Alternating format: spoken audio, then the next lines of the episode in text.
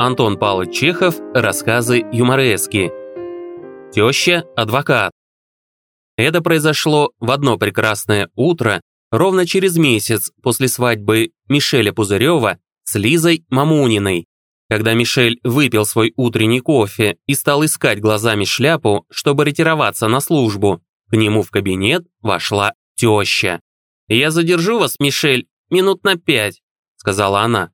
«Не хмурьтесь, мой друг. Я знаю, что зятья не любят говорить с тещами, но мы, кажется, сошлись с вами, Мишель. Мы не зять и не теща, а умные люди.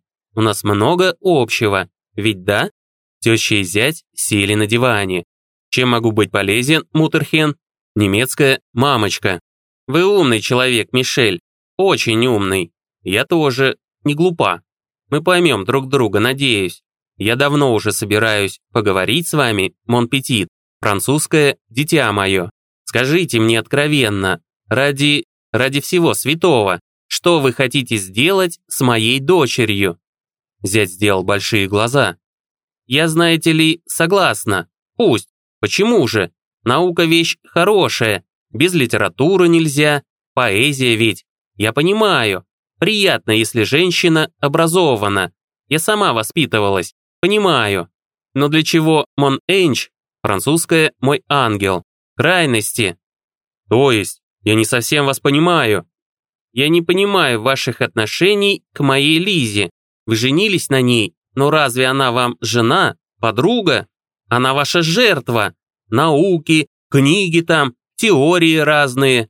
Все это очень хорошие вещи. Но, мой друг, вы не забывайте, что она моя дочь. Я не позволю. Она моя плоть и кровь. Вы убиваете ее. Не прошло и месяца со дня вашей свадьбы, а она уже похожа у вас на щепку. Целый день сидит она у вас за книгой, читает эти глупые журналы, бумаги какие-то переписывает. Разве это женское дело? Вы не вывозите ее, не даете ей жить. Она у вас не видит общества, не танцует. Невероятно даже, ни разу за все время не была на балу. Ни разу. Ни разу не была на балу, потому что сама не хотела. Потолкуйте-ка с ней самой. Вы узнаете, какого она мнения о ваших балах и танцах. Нет, Машер, французская дорогая. Ей противно ваше безделье.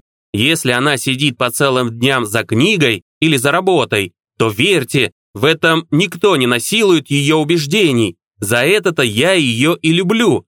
А за сим честь имею кланяться и прошу впредь в наши отношения не вмешиваться. Лиза сама скажет, если ей понадобится что-нибудь сказать. Вы думаете, неужели вы не видите, как она кратка и нема? Любовь связала ей язык. Не будь меня, вы бы на нее хомут надели, милостливый государь. Тас, вы тиран, деспот, извольте сегодня же изменить ваше поведение. И слушать не хочу. Не хотите? И не нужно. Невелика честь. Я и говорить бы с вами не стала, и если бы не Лиза. Мне ее жаль. Она умолила меня поговорить с вами. Ну уж это вы лжете. Это уж ложь, сознайтесь. Ложь? Так погляди же, грубая душа. Теща вскочила и рванула за дверную ручку.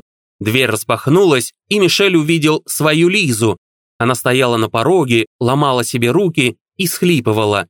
Ее хорошенькая мордочка была вся в слезах. Мишель подскочил к ней. «Ты слышала? Так скажи же ей, пусть поймет свою дочь!» «Мама, мама говорит правду!» заголосила Лиза. «Я не выношу этой жизни! Я страдаю!» «Хм, вот как? Странно. Но почему же ты сама со мной не поговоришь об этом? Я... я... ты рассердишься. Но ведь ты же сама постоянно трактовала против безделья. Ты говорила, что любишь меня только за мои убеждения, что тебе противна жизнь твоей среды. Я и полюбил тебя за это. До свадьбы ты презирала, ненавидела эту суетную жизнь. Чем же объяснить такую перемену? Тогда я боялась, что ты на мне не женишься, милый Мишель. Поедем сегодня на журфикс, Маре Петровне». И Лиза упала на грудь Мишеля. «Но вот видите, теперь убедились?» сказала теща и торжествующе вышла из кабинета. «Ах ты дурак!» – простонал Мишель. «Кто дурак?» – спросила Лиза. «Тот, кто ошибся». Текст для вас озвучил Редрик Незвучный. До новых встреч!